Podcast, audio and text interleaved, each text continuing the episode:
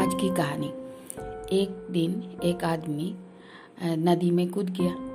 ये दूर में एक साधु बाबा देख रहे थे। जैसे ही देखा वो कूदा, वो दो भी दौड़ के आके कूद गए। और कूदने के बाद वो आदमी को बचा लिया, क्योंकि साधु बाबा को तैरना आती थी।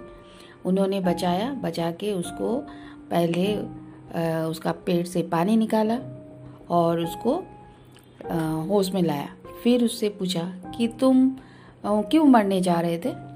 तो वो आदमी बोला कि, मैं जा रहा था, मुझे, मेरा बहुत मुसीबत है और मैं इतनी मुसीबत और नहीं संभाल पा रहा हूँ। तो साधु बाबा ने बोला तो फिर मरने क्यों जा रहे थे? मैं इस जीवन से परेशान हो गया हूँ। बाबा ने बोले कि, ज़िंदगी, जीवन बहुत मुश्किल से मिलती है। इसे ऐसे नहीं गंवाना चाहिए। तुम तुम्हारा जो मुसीबत है वो बताओ। मैं कोशिश करूँगा अगर कुछ मदद कर सकता हूँ तो।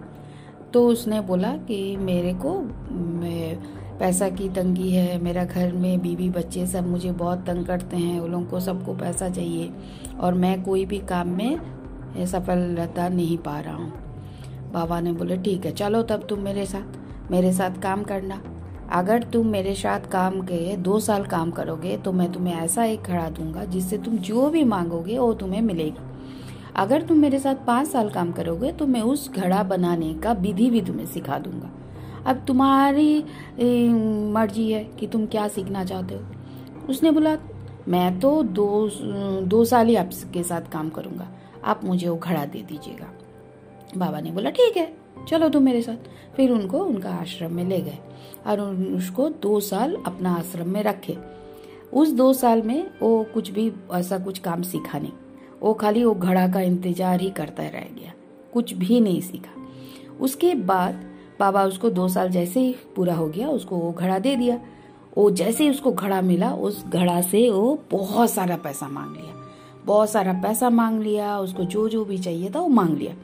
ऐसा करते करते उसके पास बहुत पैसा आ गया। जैसे पैसा आ गया, उसको गलत आदत भी लग गई। वो खाने पीने में तो बहुत पैसा खर्चा करने लग गया। धीरे धीरे वो नशा भी करने लग गया। नशा भी इतना नशा करने लगा कि उसको कुछ होश ही नहीं रहा। एक दिन उसी नशा के ये में वो अपना परिवार वालों को भी मारने लगा और एक दिन क्या किया, इसी नशा के बस में आके उसने अपना घड़ा को भी फोड़ दिया। जैसे उसने अपना घड़ा को फोड़ा, उसके पास जितना भी चीज़ था, सब चला गया। वो तब जैसे ही सब कुछ चला गया, उसको होश आ गया। जैसे उसको होश आया, वो सिर पकड़ के पछताने लगा कि मैंने सिर्फ़ दो साल ही क्यों घड़ाए मांगा? मैं अगर पाँच साल रह के मैं उसको बनाना सीख जाता तो आज मेरे पास बहुत कुछ रहती। उसने धैर्य नहीं धरा। दो साल में ही सब कुछ बर्बाद कर दिया। अगर वो सीखा हुआ रहता तो उस तरह से एक जादुई घड़ा बनाना जान जाता, वो बना लेता, और उसको जो इतनी बड़ी जो मुसीबत आई, वो नहीं आती। तो धैर्य के साथ काम सीखना चाहिए।